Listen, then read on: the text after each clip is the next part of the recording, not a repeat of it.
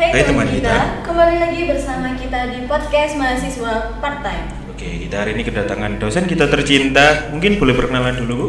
Ya, baiklah. Hai teman kita.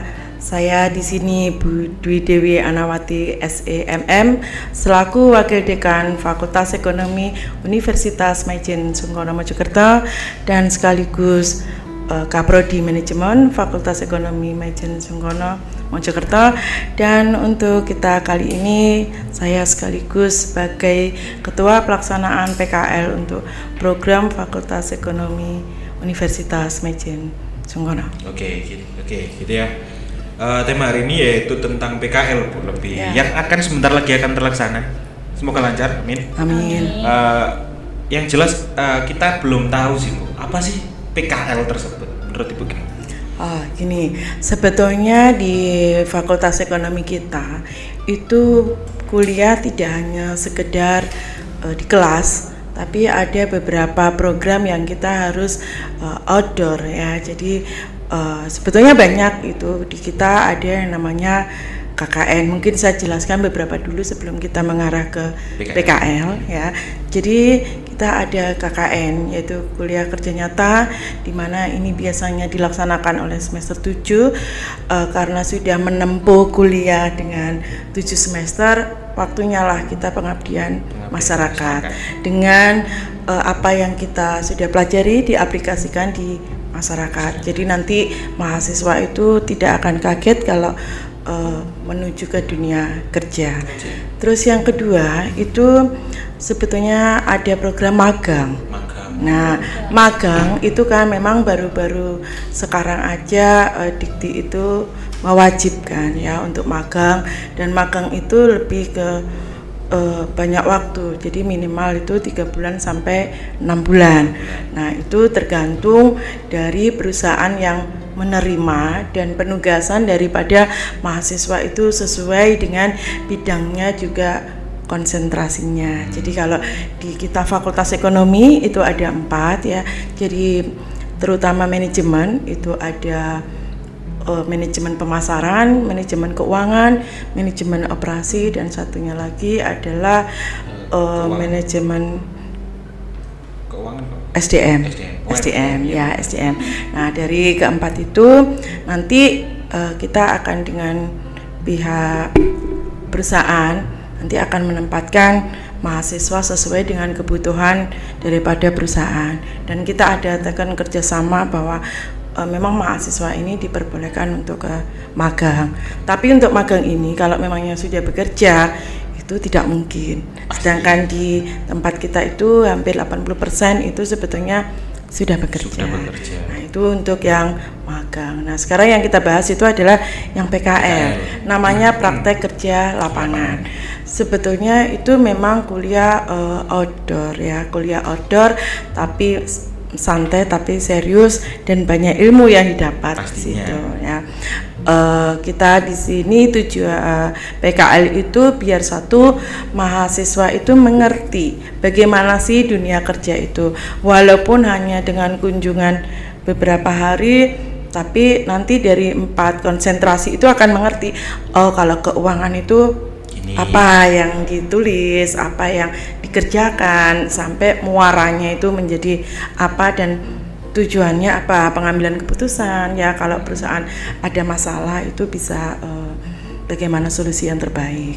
Sedangkan eh, nanti di untuk yang konsentrasi lainnya kita juga bisa melihat proses produksi nah jadi mm, mahasiswa itu tidak hanya duduk manis di kelas tetapi harus mengerti bahwa perusahaan yang dituju itu apa. Walaupun kita tahu ada produksi eh, ada jasa ya itu mm, prosesnya seperti apa dan problem-problemnya seperti apa. Kemudian bagaimana pencatatannya. Nah kemudian kalau ada masalah itu seperti apa ngatasinya. Nah itu untuk seperti itu ya tidak hanya di ruang produksi saja sebetulnya ya kalau ibaratnya kita pun itu dari ujung sampai akhir itu sistemnya harus bagus. Nah, bagaimana menghandlenya, bagaimana yang tingkat bawah eh, orang-orang yang langsung terjun bagian produksi, bagaimana supervisornya sampai level atas. Nah, itu juga berkaitan dengan manajemen SDM. Nah, dari itu segi SDM sama uh, kegiatan di perusahaan itu nyambung ya. Tidak mungkin kita itu ibarat kapal hanya satu-satu kayak gitu nggak mungkin. Jadi teamworknya itu memang harus ada. Sedangkan pemasaran nah ini tugasnya memang dia memasarkan dari produk, produk ataupun jasa ya.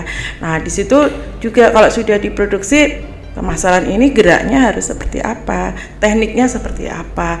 Contoh yang gampang mungkin kalau dulu offline semua jual. Nah, sekarang kita dengan studi banding, dia akan menerangkan bahwa karena sekarang tidak mungkin orang datang ikut e-commerce, ikut uh, marketplace. Nah, itu.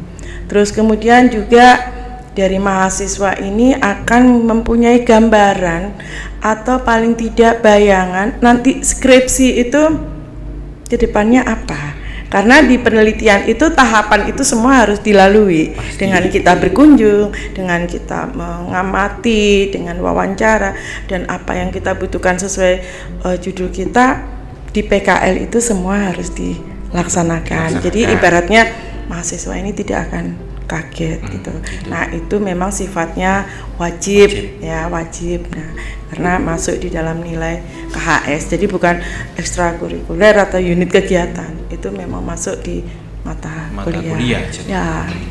Kalau ya, boleh tahu uh, eh, PKL-nya itu kan dilaksanakan di Jogja ya? Iya. Kalau boleh tahu yang dikunjungi itu ada berapa teman?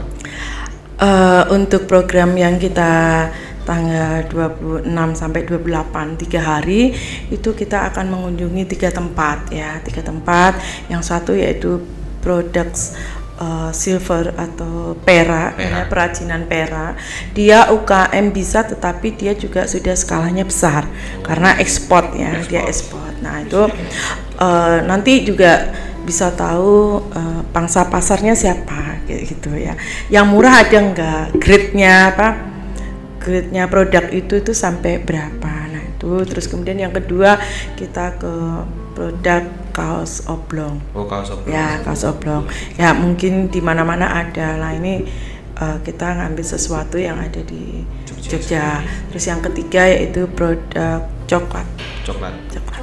Ya produksi yang coklat yang bagaimana variannya banyak, tekniknya itu banyak. Itu uh, menarik mungkin di mahasiswa nanti diharapkan selain apa yang saya terangkan mungkin akan menjadi inspirasi bisa peluang usaha ya atau inspirasi bagaimana mengambil judul untuk skripsinya. Sebetulnya gambarannya itu uh, output ke depannya itu pengennya seperti itu. Okay. Ada jadi ada tiga tempat. tiga tempat, tempat ya, ya. itu dibagi per sesi kayak tahun kemarin atau jadi satu? Ya uh, eh, PKL kalau yang dulu ya uh, dua tiga tahun sebelumnya itu dengan rombongan yang jumlah besar langsung satu lokasi pindah lokasi. Karena ini pandemi itu kita penyesuaian di oplos ya, ya di oplos itu maksud kondisi. saya sesi satu kunjungan kita tiga bis gitu ya sesi satu ke Perak jam pertamanya untuk yang satunya ke coklat satunya lagi ke um, kaos ya yeah. nanti selesai itu akan pindah akan pindah karena dari pihak perusahaan juga tidak membolehkan kita lebih dari apa yang menjadi standar prokesnya di Jogja itu ya. Jadi kita mematuhi akhirnya kita konsep seperti itu ya. Dan ternyata kalau melihat kemarin mahasiswa itu menjadi fokus. Fokus. Fokus. Jadi akan kelihatan mana yang mendengarkan, mana yang tidak, mana, mana yang menyatat. Iya. Ya. Ya. Karena kalau bayangkan aja kalau 5 bis dengan jumlah 50 kan banyak ya. Nah, ya. itu pasti yang yang depan aja mungkin seperti itu lah. Kalau ini karena jumlahnya maksimal 50 ya dan mereka menyediakan kursi 50 ya mau tidak mau semua um, menjadi fokus dan ilmunya bisa masuk. Oke, gitu. Uh, untuk untuk PKL ini kenapa sih Bu harus Jogja? Kenapa nggak kota lain seperti mungkin ada di Bali, Bandung seperti itu. Kenapa kenapa harus Jogja gitu? Uh, ini sebetulnya kalau melihat sejarah yeah. untuk ekonomi ini selalu luar kota, tidak pernah di sekitar sini. Sekitar Padahal kalau kita tahu di Mojokerto nggak kurang-kurang perusahaan ya UMKM banyak gitu. Eh, tetapi eh, itu turun temurun memang mahasiswa menghendaki eh, luar kota. Terus sebetulnya bukan mahasiswa juga, memang yang menerima menerima dengan kapasitas besar itu mereka-mereka yang ada di luar kota.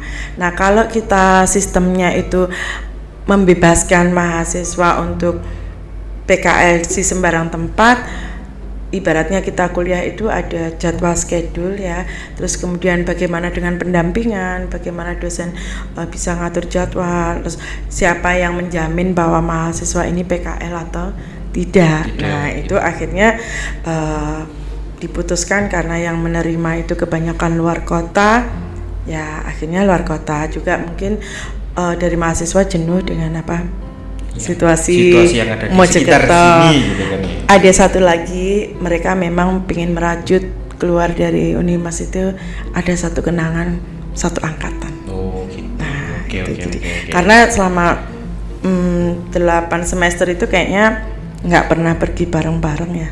Nah, itu Iya sesuatu sih. momen gitu ya.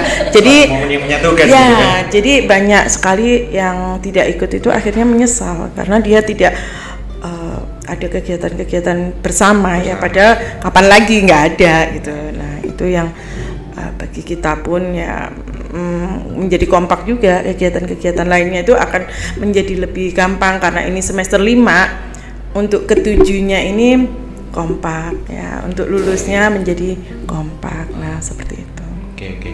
Lah eh, menurut Bu Dewi sendiri, Iya. ketika eh, bisa dibilang mahasiswa itu ikut ke PKL, menurut Bu Dewi apa sih output yang harus dikeluarkan oleh mahasiswa tersendiri? Misal bikin gini, bikin gini, Mm. bikin gini atau gimana? Menurut Bu Dewi gimana?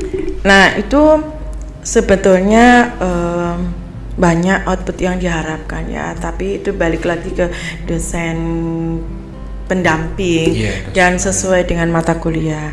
Jadi kalau umpamanya dia wirausaha dengan PKL itu ada inspirasi, itu mahasiswa itu bisa eh, mencoba ya. Kenapa kita nggak bisnis kaos kecil-kecilan ya? Kalau BEM ngadain acara nggak usah pesan ke sana, ayo kita sendiri aja. Ya. Nah, ada hal-hal yang eh, mencoba gitu loh ya. Mahasiswa pun kalau tidak mencoba kan kita bisnis takut itu ya nggak akan maju-maju itu. Terus kemudian yang kedua dalam nanti penulisan PKL kan ada penulisan laporan. Iya, penulisan laporan. Nah, itu tidak sekedar menulis tetapi kan ada buku panduannya juga. Nah, itu latihan nanti dalam penulisan Skripsi. skripsi. Nah, terus kemudian harapannya ya eh, apa yang bisa diambil itu nanti akan bisa diterapkan. Nah, itu kemudian nanti bisa juga merembet ke kegiatan KKN. Nah, ini enaknya desa ini apa ya yang bisa bisa juga menjadi pendampingan UKM UKM yang ada di sekitar. Jadi ilmu-ilmu apa yang ada di sana itu bisa eh, kita terapkan di lingkungan terkecil. Mungkin rumah itu bisa gitu ya. Manajemen itu kan luas ya. Manajemen banget. Luas rumah itu kalau semua tidak dikoordinir rumah ini ya jadi kacau. Tapi kalau ada aturan jam-jamnya harus pulang harus apa, nah itu. Jadi harapannya seperti itu. Harapannya seperti itu. Jadi eh, kalau boleh tahu Bu, sekarang ketika pelaksanaan ada a- ada atau tidak peraturan-peraturan untuk mahasiswanya ketika ikut? Ketika oh ada, melakukan ada ya. Eh, banyak sebetulnya ya. Satu wajib. Kalau tidak ikut harus membuat pernyataan kenapa tidak ikut. Kita Oh, pun juga iya, fleksibel, iya. tidak harus. Sebetulnya wajib ya, tapi kalau kondisinya sakit kan kita juga tidak apa memaksa. memaksa kayak gitu. Terus kemudian kalau perusahaan tidak mengizinkan, dia takut dikeluarkan atau di SP ya kita juga tidak apa memaksa. Tidak memaksa. Nah, untuk beberapa tapi itu tidak banyak. Nggak lebih dari lima persen ya paling kalau satu angkatan nggak lebih dari 10 biasanya. Nah itu akan diberi tugas sendiri biasanya sama eh, dosen. Terus pada saat pelaksanaan ya yang tentu kamar nggak boleh campur kayak gitu. Terus kemudian harus prokes ya kalau sekarang kalau eh, sekarang udah, level 1 ya. Jadi tidak terlalu tapi masker dan hand sanitizer itu tetap. Terus kemudian em, dia harus ini tidak boleh mbak minuman keras, keras. ya seperti itu. Terus kemudian jam berapa harus tidur? Ya ibaratnya kita dititipin Anak-anak kita ya dengan orang tua kita pun harus jaga. Sampai Iya. ada yang berangkat sendiri itu kita benar-benar tidak diperbolehkan gitu. Takutnya nanti pamitnya PKL di kita pamit nggak ikut di rumah pamitnya PKL ada apa-apa nanti Iya. kampus kita yang Kampus yang kena. Nah, itu betul-betul kita uh, ketat untuk itu ya pelaksanaan karena ya kita sendiri menjaga ya amanah dari orang tua para mahasiswa. Iya gitu. Oke. Menurut Bu Dewi sendiri, gimana sih eh, respon mahasiswa terhadap PKL di tahun ini? Tahun ini lebih heboh kayaknya, Wah. lebih heboh dibanding tahun kemarin Kenapa gitu itu? ya. Kalau tema- kem- tahun kemarin itu kayaknya masih ada pro kontra level ya. Jadi eh, ada yang merasa takut nanti apa kena corona gitu ya. Terus eh, ada yang memang orang tuanya tidak mengizinkan ya dengan beberapa eh, resiko itu kita pun tidak memaksa. Jadi kalau yang tahun kemarin itu Hmm, tapi ya masih lumayan lah ya eh, masih 6 bis gitu.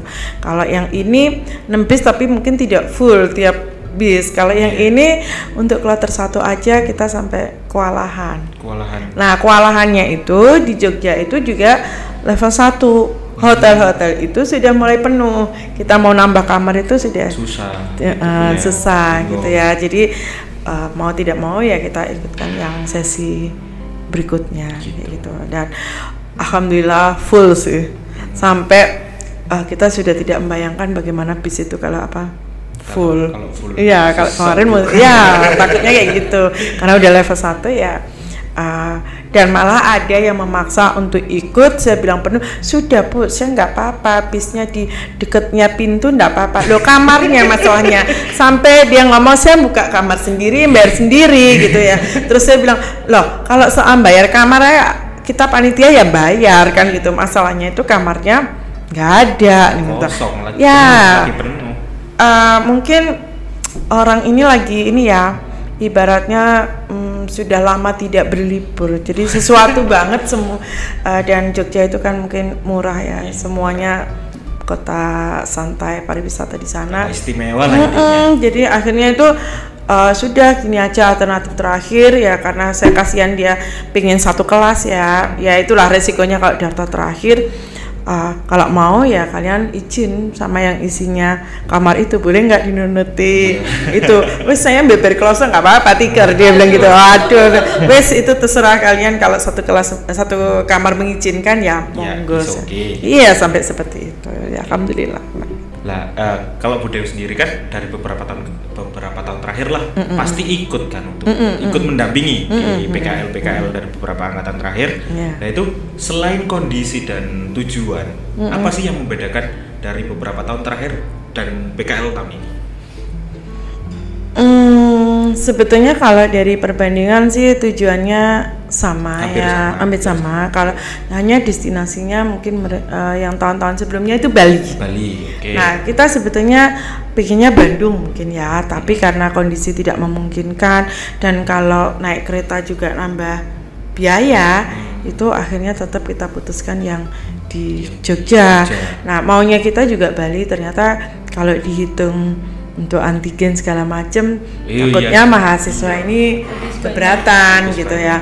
Cuman ya alhamdulillah setahun dua tahun ke belakang ini mahasiswa itu salut saya eh, apresiasi banget. Karena setiap mau semester itu kita sudah sosialisasi. Planningnya semester depan enam bulan ini kegiatannya apa tuh kan kayak gitu. Dan kalian harus menyiapkan apa? Jadi itu rasanya mahasiswa lebih prepare untuk keuangan segala macam. Prepare untuk ya keuangan, nah oke. keuangan juga itu dan menyiapkan jadwal. Iya. mungkin kalau dulu dulunya tidak ada tahu-tahu programnya ini keluar rencananya. Lah ini memang kita eh, ubah. Jadi mahasiswa apa yang menjadi kegiatan itu tidak sekedar mm, last minute ya Iya. tapi betul-betul direncanakan Direncanakan. ya jadi biar hasilnya maksimal mahasiswa juga enak nggak sampai gaduh atau segala macam dan kalau sosialisasi mungkin kalau kita menyampaikan dengan apa yang memang menjadi tujuan bisa mengerti Iya, pasti. kadang kan yang menjadi problem itu komunikasi ya dan orang-orang yang tidak datang itu yang itu loh yang biasanya Iya. Tidak mendengarkan Mendengarkan. akhirnya infonya sepotong-potong nah itu yang kadang Kesusahan di penulisan laporan. Iya, Biasanya segitu. kadang-kadang akhirnya menjadi ya tapi tantangan ya semua semua angkatan itu ada ya seni dan itu. Dan saya rasa itu akan menjadi cerita terindah ketika Wis. mahasiswa itu lulus gitu ya. Iya, iya. oh nyasar oh hilang. Oh bikin laporannya sampai dibelain seperti ini. Apalagi pejuang-pejuang skripsi itu Iya. betul-betul Tetap penuh segala macam intrik. Eh, eh, gini bu, untuk eh, budaya kan pasti tahun depan akan melakukan PKL lagi Hmm, nantinya di next generasinya. Nah itu eh, harapan apa sih bu dari Budewi yang tahun ini nggak bisa dilaksanakan, tapi insya Allah lah tahun depan pasti dilaksanakan. Eh, ini hanya PKL-nya atau semua program ekonomi ya yang PKL-nya. PKL-nya ya. PKL-nya. Kalau PKL-nya itu sebetulnya eh, sudah sesuai target. Cuman yang kadang agak nggak sesuai itu kan pelaksanaannya Iya. ya dari mahasiswanya mungkin dari eh, kitanya ada yang mm, kepanitiaan ya begitulah kan ada yang kurang ada yang Iya, lebih dan kita pun berusaha untuk eh, baik gitu ya. Nah mungkin biar bervariasi tahun depan kita akan ubah perusahaannya. Perusahaannya. Kenapa kita tetap dari tahun kemarin itu kita kunjungan ke perusahaan itu tidak bisa satu kali. Kita ada kontrak, Oh, kontrak kerjasama gitu loh. Jadi bukan sekedar apa datang Oh, gitu ya. iya. Jadi di kampus ini kan ada akreditasi A, B unggulan Iya. itu ya. Nah apa yang dilaksanakan kegiatan kampus ini semuanya ada dasarnya. Kontraknya berapa tahun, nah kayak gitu-gitu. Kalau ini nggak ada itu nanti dikti itu tidak akan bisa menilai kalau kampus kita itu memang betul-betul ada kegiatan semacam itu. Kalau tidak didukung dengan eh, administrasi yang lainnya Iya. gitu loh. Dan saya rasa kegiatan unit kegiatan kalian pun itu harus tertib untuk seperti itu lampiran-lampirannya kapan rapat kapan nah Kapan itu. ya acara, kapan kerjasamanya ya nah kita mencoba untuk ini kerjasamanya eh, dua tahun dua tahun. Berarti tahun depan bisa pindah. besar, ya bisa pindah besar gitu. bisa ya ya. Oke. tapi saya rasa mahasiswa mm, bisa yakin hasilnya sama dan bagus. Ya memang eh, masing-masing perusahaan itu punya seni Iya. sendiri-sendiri dan kita menyesuaikan dengan kondisi ekonomi mana yang cocok untuk eh, kalau sekarang lagi program corona ya kalau punya next boomingnya investasi mungkin kita akan kunjungan ke bursa saham atau kita mau belajar ke valuta asing Oh, valuta nah asing. dulu pernah ya angkatan kakak kalian itu kita kunjungan ke valuta asing dan bahkan kita praktek jual beli untuk Usaha. mata uang Oh, asing mata uang asing. mata uang asing gitu. Keren, keren. ya Oke, oke. alhamdulillah Keren, keren. Berarti untuk goals tahun ke depan lah. ya seperti itu. ya pengennya lebih baik lebih baik dan lebih baik Amin, semoga saja. saja. Jadi eh, ini mungkin jadi pertanyaan terakhir atau kamu pengen tanya? Ah, boleh. Boleh. Eh, jadi gini Bu, eh, saya mau tanya. Menurut Ibu, kenapa sih PKL di Unimas itu berbeda dengan universitas lain pada umumnya? Eh, rasanya ada beberapa yang sama juga dengan Iya. kita cuman yang beda itu negeri mungkin. Iya, ya negeri. negeri. ini agak beda gitu ya. Kalau konsepnya negeri itu lebih dipasahkan ke mahasiswa. Kalian mau PKL ke mana gitu ya. Tapi mereka setahu saya tidak boleh sendiri. Bentuk kelompok. Tetap aja sama ya. Kita ke pelaporannya kan juga apa bentuk kelompok ya. Tapi untuk eh, mungkin negeri ini karena juga mahasiswanya banyak dengan dosen yang eh, kadang ngajar S1, D3 nah itu untuk pendampingannya mungkin eh, memang apa perlu tenaga banyak lebih nah ekstra. ya lebih ekstra nah itu akhirnya dipasrahkan ke mahasiswa untuk PKL. Nah, sedangkan di kita memang saya eh, perlu pendampingan. Perlu pendampingan. Ya, itu yang nomor satu. Jadi mahasiswa ini tidak akan dibiarkan terserah sebisamu. Jadi apa pun kita berharap dosen itu selalu uh, mendampingi ya. Hasilnya itu biar maksimal. Sama kayak kuliah itu kalau ditanyain gimana tugasnya? Wis gak ngerti apa jari? Lah itu salah gitu ya. Saya sudah beberapa kali uh, kalau ngasih tugas ini uh, harus didampingi sampai sempurna. Jangan sampai nanti revisinya menjadi apa? Banyak. Banyak. hanya kadang mahasiswa itu nggak ada waktu untuk konsultasi. Nah itu yang akhirnya ya apa cari bisa dadine lah. Itu yang kadang ya harusnya itu kalau dapat tugas ya tetap konsul terus ya. Jadi endingnya itu kalau salah itu nggak parah Oh. gitu loh ibaratnya ya. Nah itu yang Gitu, gitu. diharapkan. Kalau untuk Bu Dewi sendiri harapan untuk PKL tahun ini? Insya Allah pengen berjalan lancar Amin. sesuai dengan rencana uni fakultas ya dan anak-anak pun bisa menyerap ilmunya dengan baik Iya. terus di, bisa digunakan untuk di semester-semester eh, berikutnya untuk KKN untuk skripsi gitu ya bukan sekedar hmm, datang ya sudah memenuhi syarat untuk nilai ya jadi harapannya memang nomor satu itu adalah ilmu yang Ilmu yang didapat, didapat. itu aja Oke. ya Eh, Oke, terima kasih Bu Dewi untuk waktunya. sama-sama Dikarenakan karena durasi kita harus selesai dulu. oke Oke, buat teman-teman semua jangan lupa eh, subscribe. Kalau memang ada yang perlu ditanyakan silahkan komen. Nanti kalau pasti kita usahakan untuk membahas gitu ya. Oke, terima kasih.